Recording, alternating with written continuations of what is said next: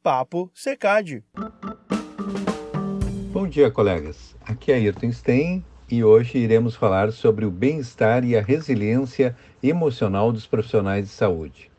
Os colegas devem estar com boa saúde física e mental, pois são essenciais para manejar, especialmente durante a pandemia do vírus da Covid-19. Portanto, todas as ações que desenvolvemos para antecipar a ocorrência dos estresses associados com o trabalho no serviço de saúde devem ser realizados e também os gestores devem definir estratégias para apoio aos profissionais de saúde.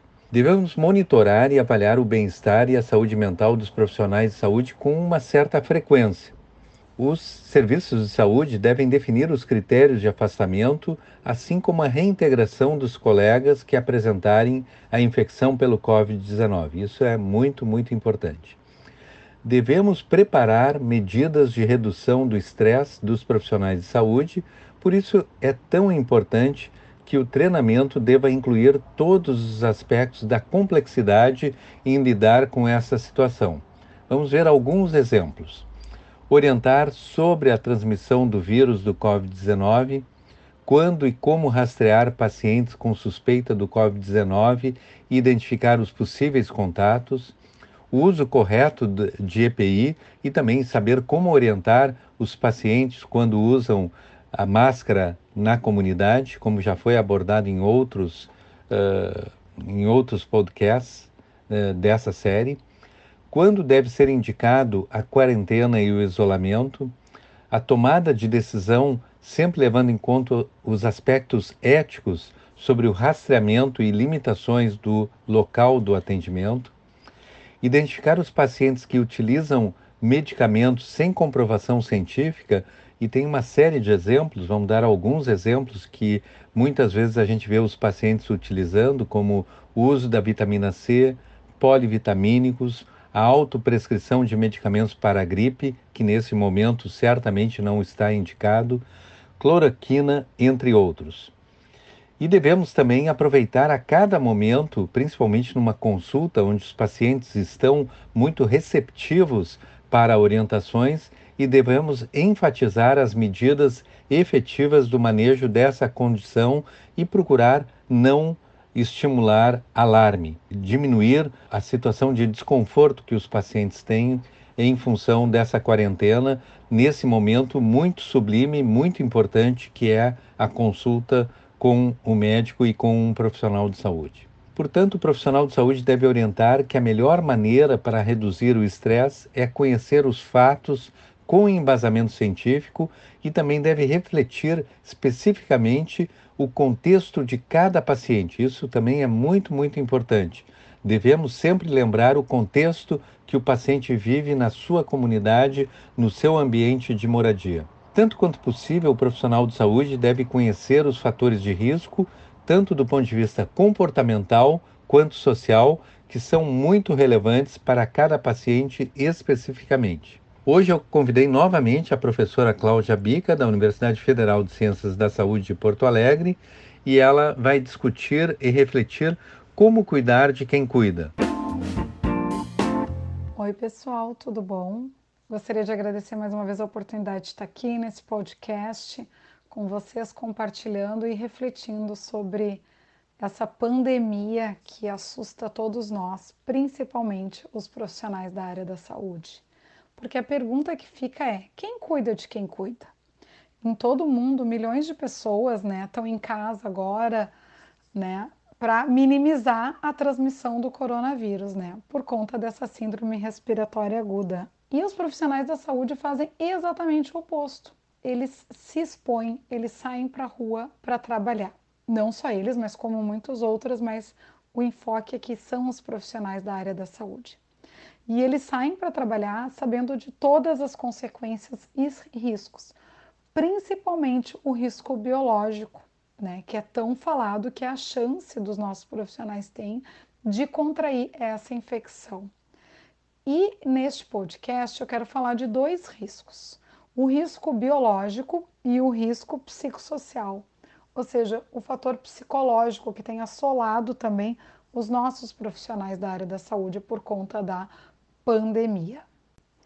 Muitos de nós, nesse momento, somos apenas espectadores, mas as pessoas que estão na linha de frente, a equipe de saúde, é vida real.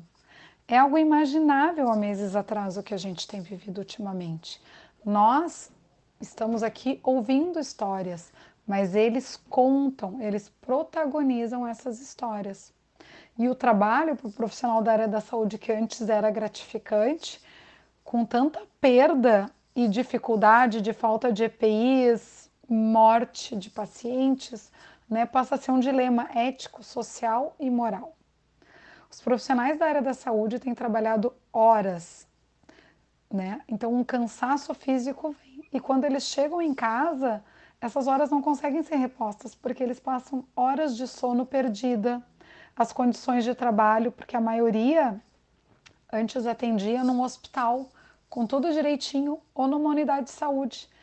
Da noite para o dia, os profissionais começaram a atender em hospitais de campanha, dentro de ginásios, estádios, parques. Atualmente, as equipes de saúde têm descrito situações de exaustão física e mental, né? Porque eles passam por um tormento de difíceis decisões, de triagem de pacientes, da dor de perder colegas, né? Tudo isso sem falar no risco de infecção e a coisa só piora. Parece um filme de ficção que temos vivido, mas isso é vida real.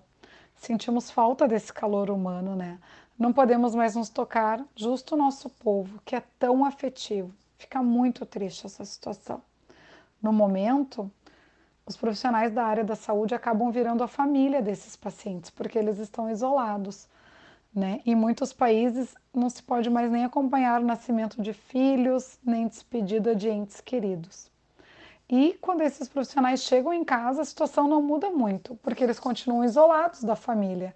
E quando eles vão ligar noticiário, internet, grupo de WhatsApp, né, todas as pessoas não param de falar sobre isso. Então não há mais lazer, diversão, todo mundo confinado. Né? E os profissionais da área da saúde têm uma vida particular como qualquer um de nós.